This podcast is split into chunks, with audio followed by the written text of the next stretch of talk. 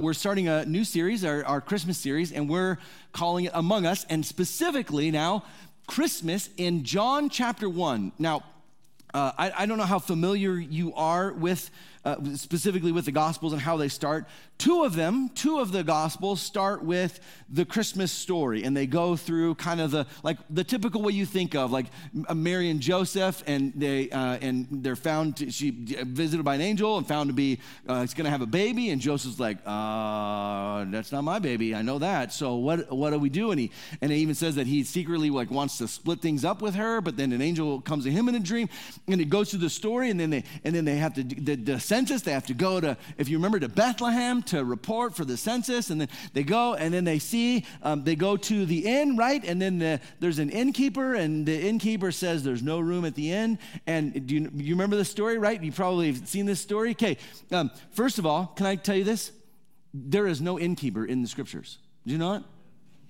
That's a, that's a, that is a, that is a bold-faced lie that every kids program puts on. No, it's, it's, it's, a, it's actually a made up thing that we just think of like, oh, there's an, like every, it seems like every kind of, uh, like every play, every, every like, like Christmas movie, like about it or video, it's like, oh, and then there's an innkeeper like, I'm sorry, no room. I know you're pregnant, but I'm a jerk and you're going to have to go somewhere else.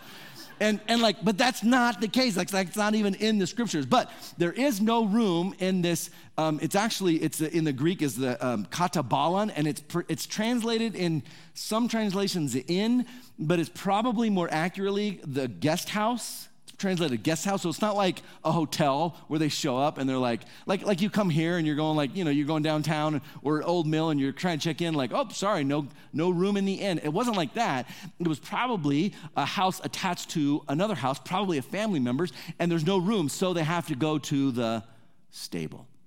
You have to go to where the animals live, and Jesus is born in a manger, right? We know the story. Um, even, even if you don't go to church or you're new to church or you, you're kind of like don't have much experience in church, you know, generally speaking, kind of that you don't might not know all the details, but but the story and and how like how Jesus was born and the beginning of the life of Jesus.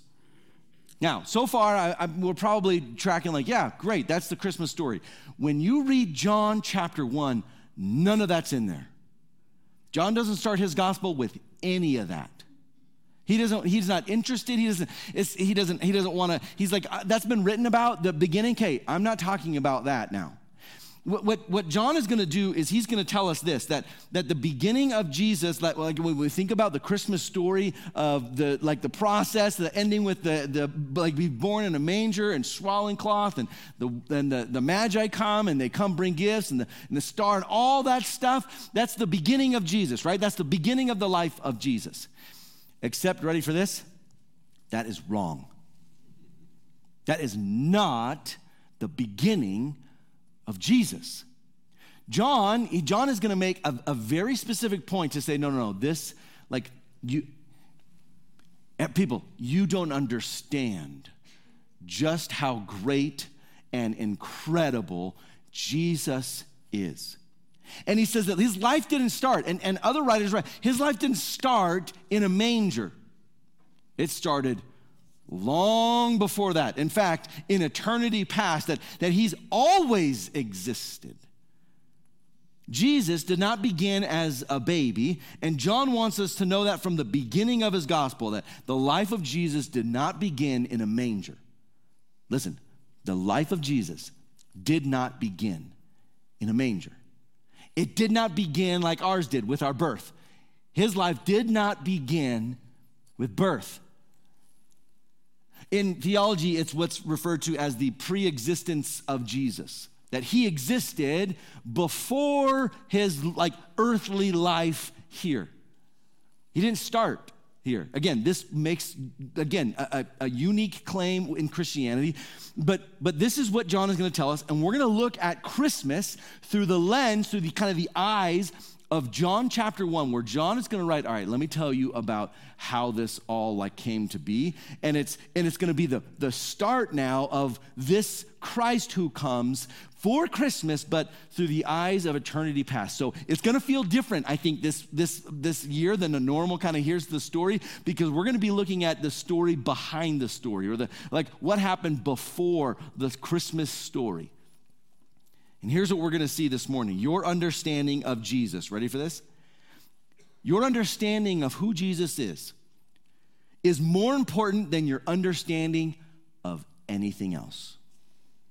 Your understanding of who Jesus is, and John gets this, and so he's gonna make very specific claims. I want you to know about Jesus. Your understanding of, of who he is and what he was like and what he did and why he did it, your understanding of that is more important than your understanding of your career, whatever career you've chosen. It's more important than your understanding of, of any kind of like education path you've picked. It's more important than your understanding of, of world politics or finances or even raising kids. Like your understanding of who Jesus is and what he did and why he came is more important than all of that. So, John is going to answer these questions and specifically these things about Jesus. Who is he? What did he do? And why did he come? And we'll look at those this morning as we open up to John chapter 1. So if you have your Bible, you can open up to John chapter 1. Um, here's w- where we start. We're going to see this, and this is honestly, this is probably the most um, the most amazing, maybe verse or two verses in the scriptures. There's so much we could do. We could spend weeks talking about just this verse. And here's what it's going to tell us: Jesus has always existed. He didn't start. And there are, uh, throughout time, there have been, like after the death of Jesus and the resurrection, and, and then the church begins. And for the next few hundred years, there's a number of people trying to, where everyone's trying to figure out the right theology, good theology. We've had 2,000 years of it, so we've landed and we say, okay, this is, this is kind of orthodox theology. This is the, the true understanding of what Christianity is. But in the beginning, they're trying to figure out and, and trying to, to nuance, okay, what does this mean? And there were a, no, a, number of people who talked about Jesus being born and, and beginning, having a beginning, and they go through this process realizing this is heretical. To say Jesus had a beginning is a heresy because Jesus has always existed.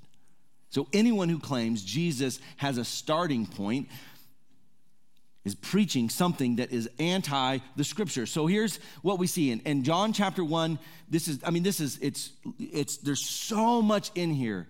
And it's, it's personal for me. I remember, um, uh, you know, in seminary, you got to take Greek and Hebrew, and, uh, and I'm taking Greek class. And I remember my first, my first Greek quiz ever is oral. You have to read and interpret uh, a passage that the that the professor gives you and it's like you know here he says hey i'm going to give it to you from john and i'm like okay like all of it. Like it's it's it's long. There's a lot in there. He says, no, it'll be from the beginning. And I remember, all right, it's my turn. And he goes, all right, I want you to read for me John in Greek. I want you to read from the Greek New Testament, John chapter one, verse one. And I'm like, ooh, I nailed this. I got it. It's probably the only verse that I like memorized in Greek. And I'm like, I'm ready to go. And this was it. And here it is in English. Ready? In the beginning was the word.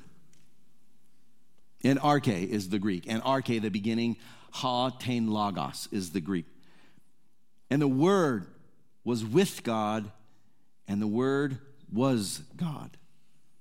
He was with God in the beginning. Okay, I, I, I wish, I think there's no way to do this, but I wish we all could understand what this is in Greek because in English it's like, okay, it's very poetic and it's very nice. And, and uh, that, you know, that seems, that's nice. That's, that's like, okay, that's very, that's it. That, you know, John, that's a very creative way to start your gospel. No, no, no. There's so much more. This word, the word, literally word, it's capitalized here because it refers to uh, like who this word is is in the Greek logos, L O G O S. And the logos is, it might be, it might be the most theological Greek word in the Bible. It means so much more than just word. Though it literally, like in its literal sense, it literally means like a word, like what you like what you speak or write down. So he, so this this in the beginning, whoever this thing or person is that exists, it was the word. But it means so much more than that. It literally means, uh, can be translated as logic or rationale. And, and some theologians will say that this is, this is more than just the word, it's literally the thought of God. That, be, that is personified and is and it is the, the, the logic and, and in greek philosophy this is why this is so it, it, like John is, he's, man, he's, he nails it and he's so good. In Greek philosophy, which he's writing into, and they're literally reading and studying Greek, and the Romans are talking about Greek, and, and, and they understand that this means like the, this is a philosophical term, this logos. When they talk about the logos, it's a philosophical term. And what they're referring to isn't like, like a word written down, but rather it's the, it's the reason or principle of life. So what they're what they're saying, like in Greek philosophy, the logos is ready. here's what it is. Ready? What is the meaning of this thing? And in particular, on the grand scheme of thing, like what is the what is the logos? It's the equivalent of us saying, what's the what's the purpose of life?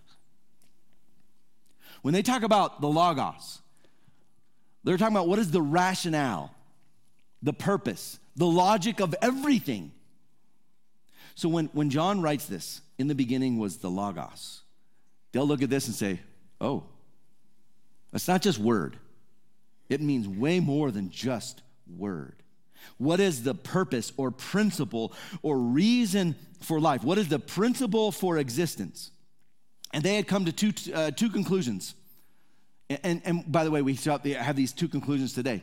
You, you have friends and family members and coworkers and neighbors who will land in one of these two conclusions. The first, there is no meaning. There is no meaning. And, this is this is naturally where uh, many atheists will land, especially those who write on atheism. Um, will talk about like, like we we really we literally, legitimately and literally are the uh, the result of random chance that brought us about, and there's no purpose in it beyond just simply existence, natural selection that we just survived and we continue to survive and things continue to survive and evolve. But when we talk about purpose or meaning there is no grand meaning to everything. There are many who fail in this and, and you try to answer life's questions and you can't. There are no answers to life's big questions the why questions so don't try. Second option is this. Well all right there might not be any but here's here's your role. Here's what you do. Ready? You make your own you make your own. You find your own meaning. There's no grand meaning of everything. And so there's no like there's no like principle that ties it all together. So you, here's what you get to do in your life and however many years you have to live, you just make your own. You find your own meaning. You determine, ready? Tell me if this sounds familiar. You determine the direction and the course of your life for you. You decide what's true for you. You find your meaning. Boy, does that not sound like the, the prevalent philosophy of today's age? This wasn't new. This is happening back then. So they would land in one of these two. And, and now here's this guy, John, who's writing this, and he says, Hey, in the beginning, let me start my this is gospel. In the beginning was the Logos.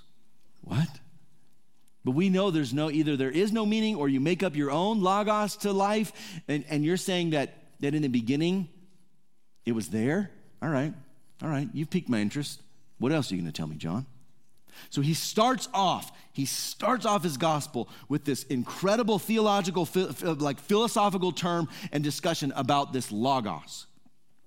And then he adds this In the beginning was the logos, and the logos was with God. In Greek is pros, P R O S.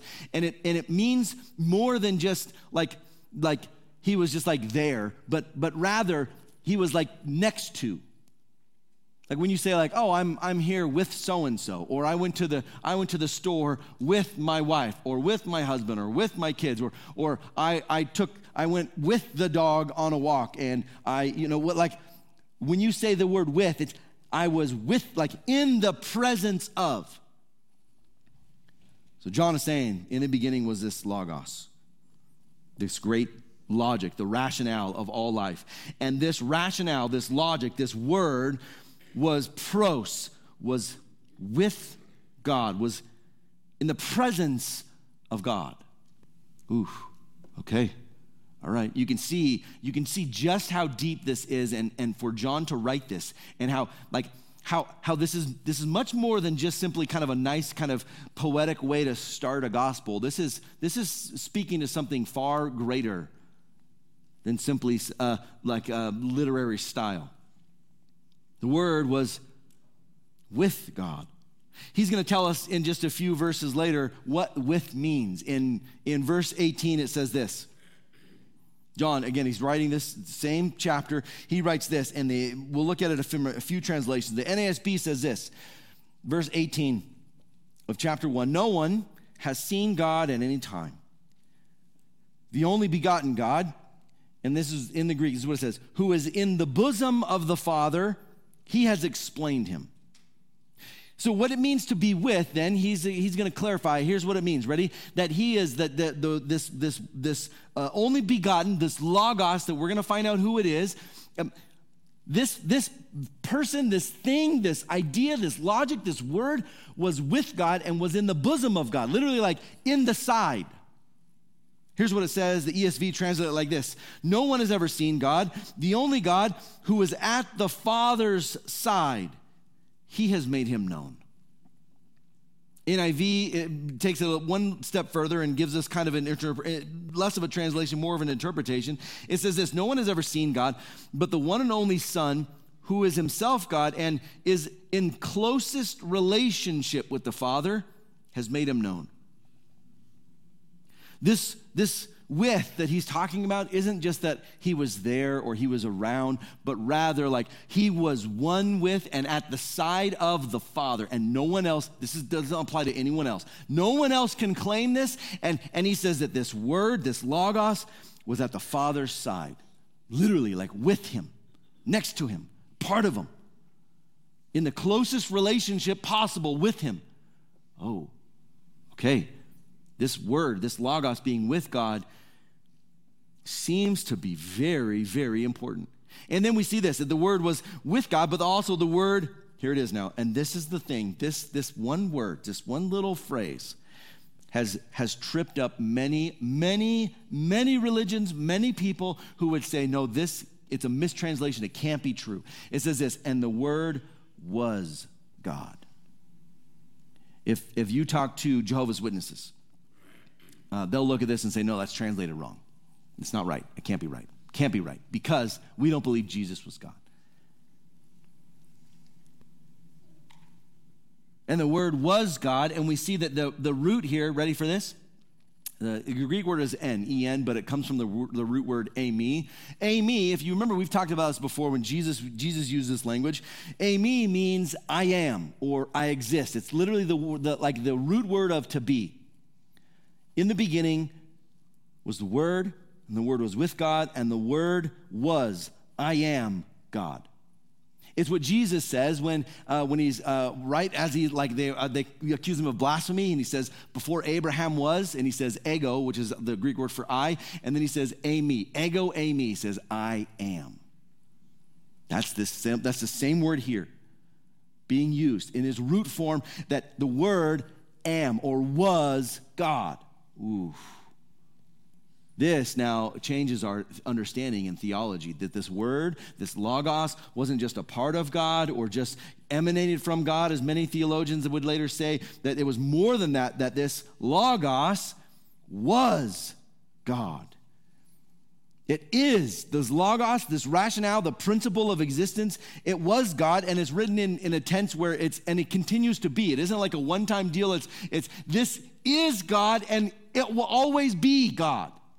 Ooh.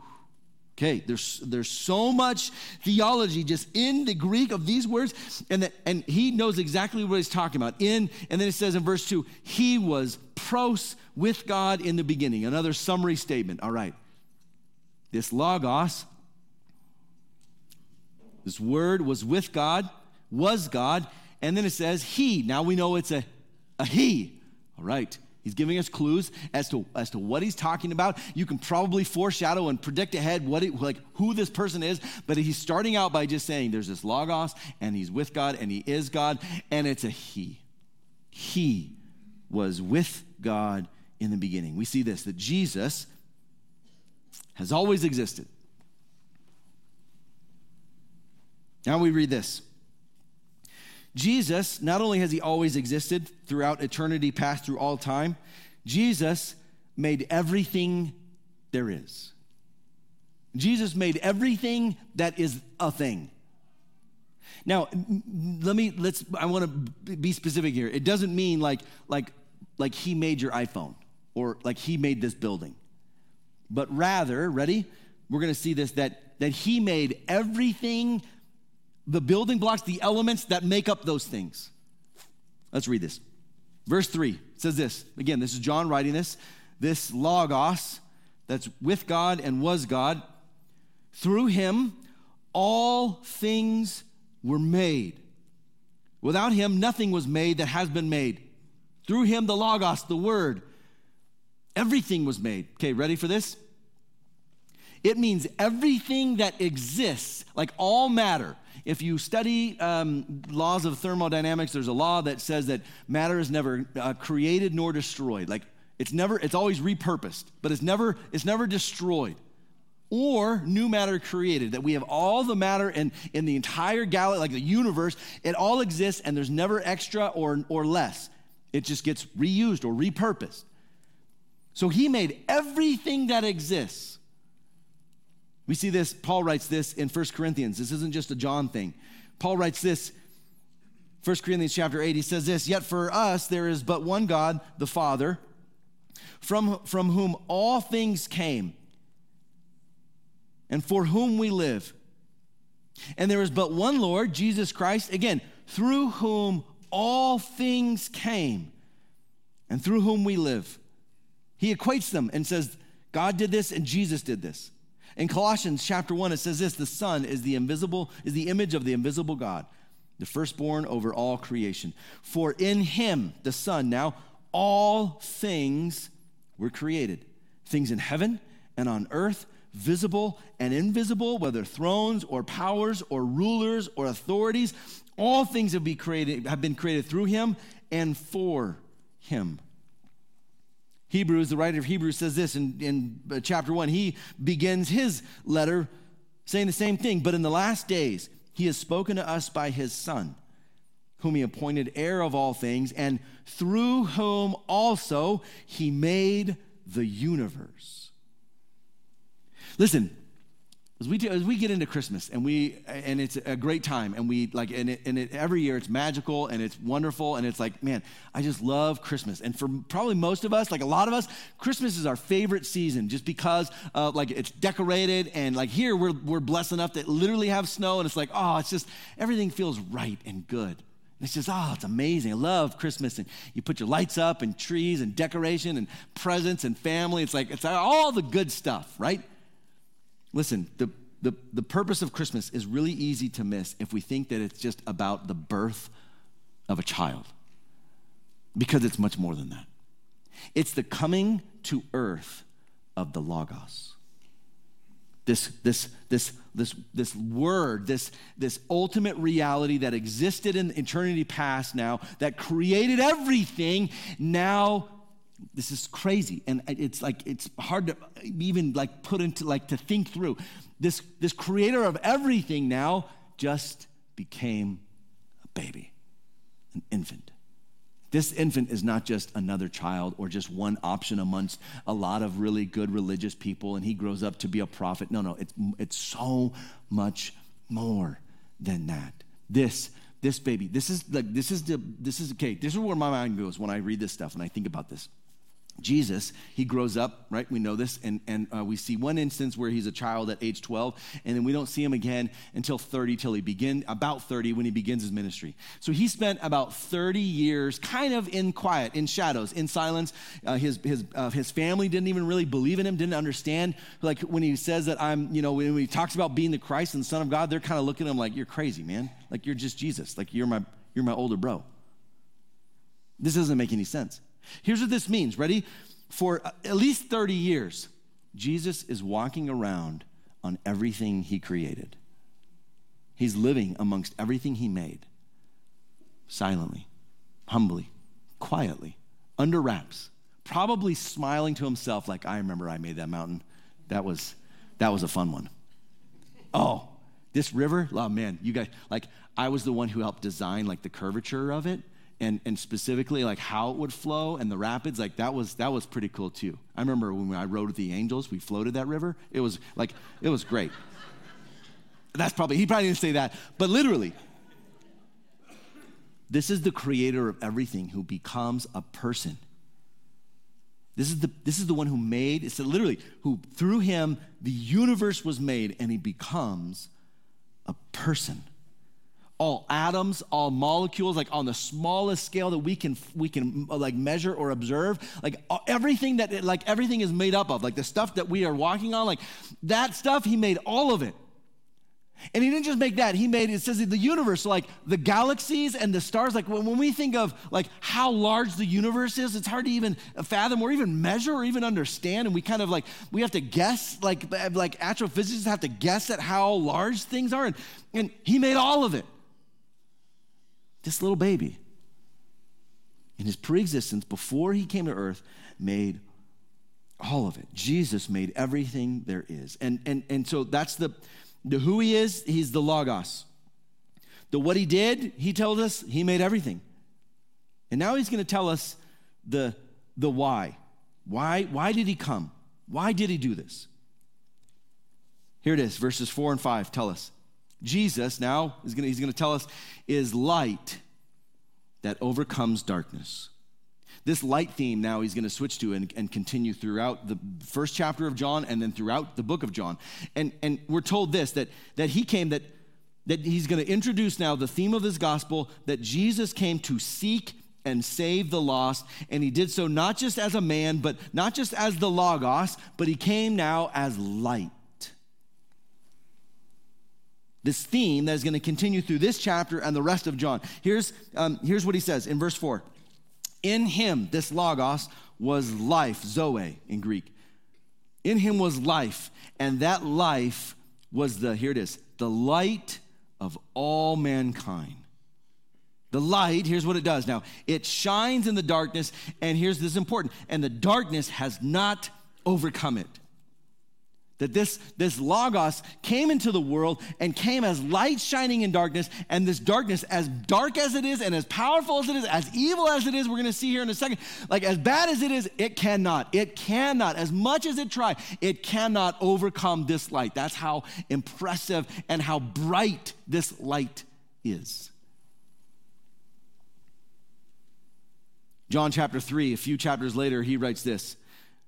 If you remember John, John chapter 3 is where we also find John 3:16. A few verses later in John 3:19 he writes this. This is the verdict. Light has come into the world, but people love darkness instead of the light because their deeds were evil. Again, we're told this light came into the world, but people didn't like it. People still don't like it.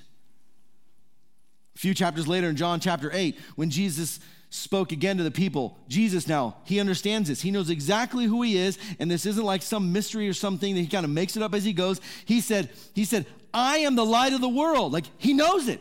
He knows his role is of light. I am the light of the world. Whoever follows me will never walk in darkness, but will have the light of life. Not only is he light, but he's like, hey, I'll give it to you. You want to follow me? Listen, you can also have the light of life. Like, I'll, you can have light. You, uh, the light I have, I can give to you, and you can then shine light. This metaphor, motif of light, now is this idea of like it expands and it can grow and it can spread this light. A few chapters later, still in John, John chapter 12, it says this Jesus says, I have come into the world as a light, so that no one who believes in me should stay in darkness. What is a light? Now, we've, there's been actually a lot of study on light, and it was confusing for a long time because light is a particle, like it's an actual like photon, but it's also light is a ray or a beam, and it acts in a very specific, predictable way. And it's a wave, right? If you know anything about light and you look at light, it's both a particle, but it's also a wave, and it has a constant speed. We call it the speed of light. Like there's things we can know about about light. But here's what light does. Uh, as uh, like uh, amongst all the other properties, here's the only thing we care about. Ready? It illuminates things that we couldn't see.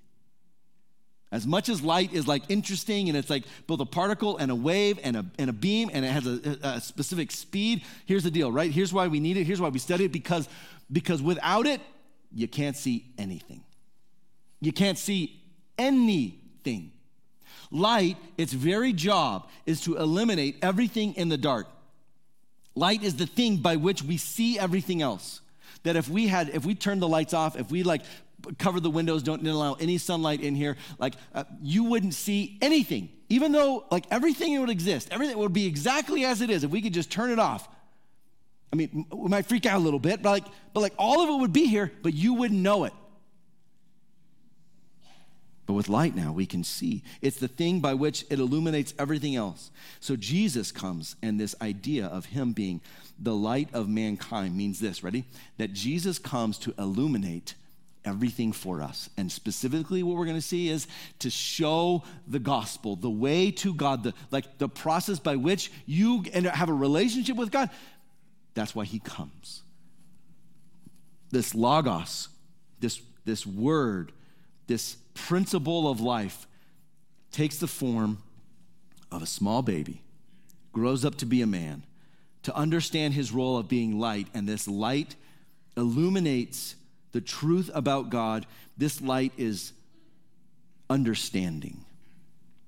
It's how we understand the true reality of everything.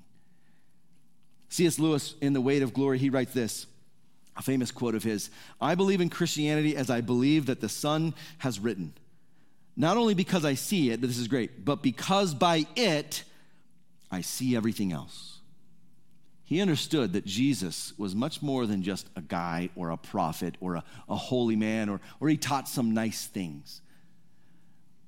He understood that Jesus was the thing by which he saw everything else. That Jesus, listen, Jesus was, was the, the thing that illuminated the rest of life for him.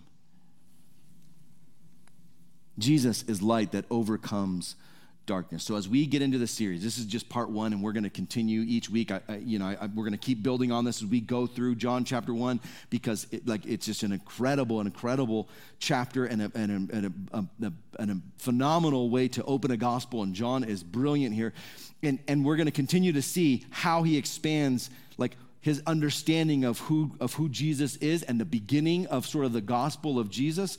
But Jesus is light that overcomes darkness. And here's what, again, just to restate too, ready?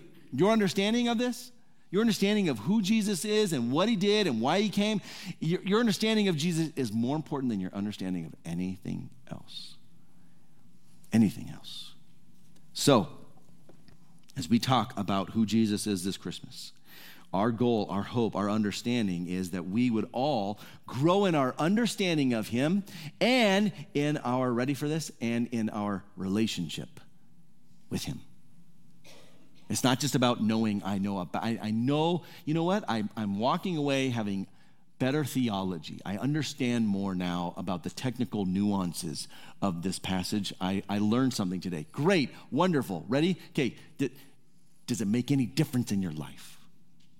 When you read this and you look at this and you say, man, all right, Jesus, you really are the light that overcomes darkness. And, and you are the thing that by which I should see everything else. So, so here's what that means then for us. Ready? You should be the priority of my life over everything else. You have authority over everything else. You have, you have, you have the, primacy of over everything else. You have the, you have the, you're like, you're in, I'm going to put you in charge of everything else in my life to which I make everything else submit under you. Now, I don't know if we've all done that where you could say literally, how I, how I run my business, I submit to Jesus. How I treat my family, I submit to Jesus. How I talk to people, how I treat people, all right, I submit to Jesus. My finances, trying to just like like finances are a reality of life, but my finances, all right. Even my finances. All right, Lord. If you are the true reality, the Logos, and you come, I submit even my finances to Jesus and, and, and his authority. And all right. So for us, for you, this Christmas might mean simply saying, All right, Lord, what do I need to submit to you that maybe I'm currently not? How do I, how do I fully lean into this logos, this word, this authority, this, this he that comes, the Son? Your understanding of Jesus is more important than your understanding of anything else. Would you do this? Would you stand with me as we worship this Lord together and, and sing? As we start, literally, we kick off the Christmas season and and uh, and get. I, I, I don't know about you. I, I, get. I always get excited getting into Christmas and um, for uh, for our family, like, you know, the decorations come out, and, you know, like the highlight for me is always the nativity scene, and we do the whole thing and set it all up, and we have a few of them. And all of it, though, all of it, it's really easy. It is really easy to lose the sight of what it means. So, my challenge, my hope, my, my, uh, my prayer for you is that this Christmas season you would go into saying, All right, number one, I, am going to focus more on Jesus. Maybe it just means reading John chapter one over and over this month. Or, the, the, you know what, you can, I'll allow this too. You can read the whole gospel, I'll allow it. and you can, you can grow in your understanding of who Jesus is. And in turn, in your relationship with Him. Will you bow with me as we pray? So, Lord, we, we humbly submit to you and your word and say, You have authority over us. Jesus, you are so much more than just a baby that was born and, and lived a life of sinlessness, and, and, and that you, you purchased us through the, the, the shedding of your, the sacrifice on the cross, and then the resurrection giving us new life, saving us, and then giving us the Holy Spirit, you're so much more than even just that. You are the Logos. In eternity past, you existed and you made all of this, and then you, you loved us so much, you decided you would become one of us. Ah, it's incredible. So, Lord, help us in our understanding of who you are in our ability to submit to your authority that we may grow closer to you and know you better. In Jesus' name we pray. Amen.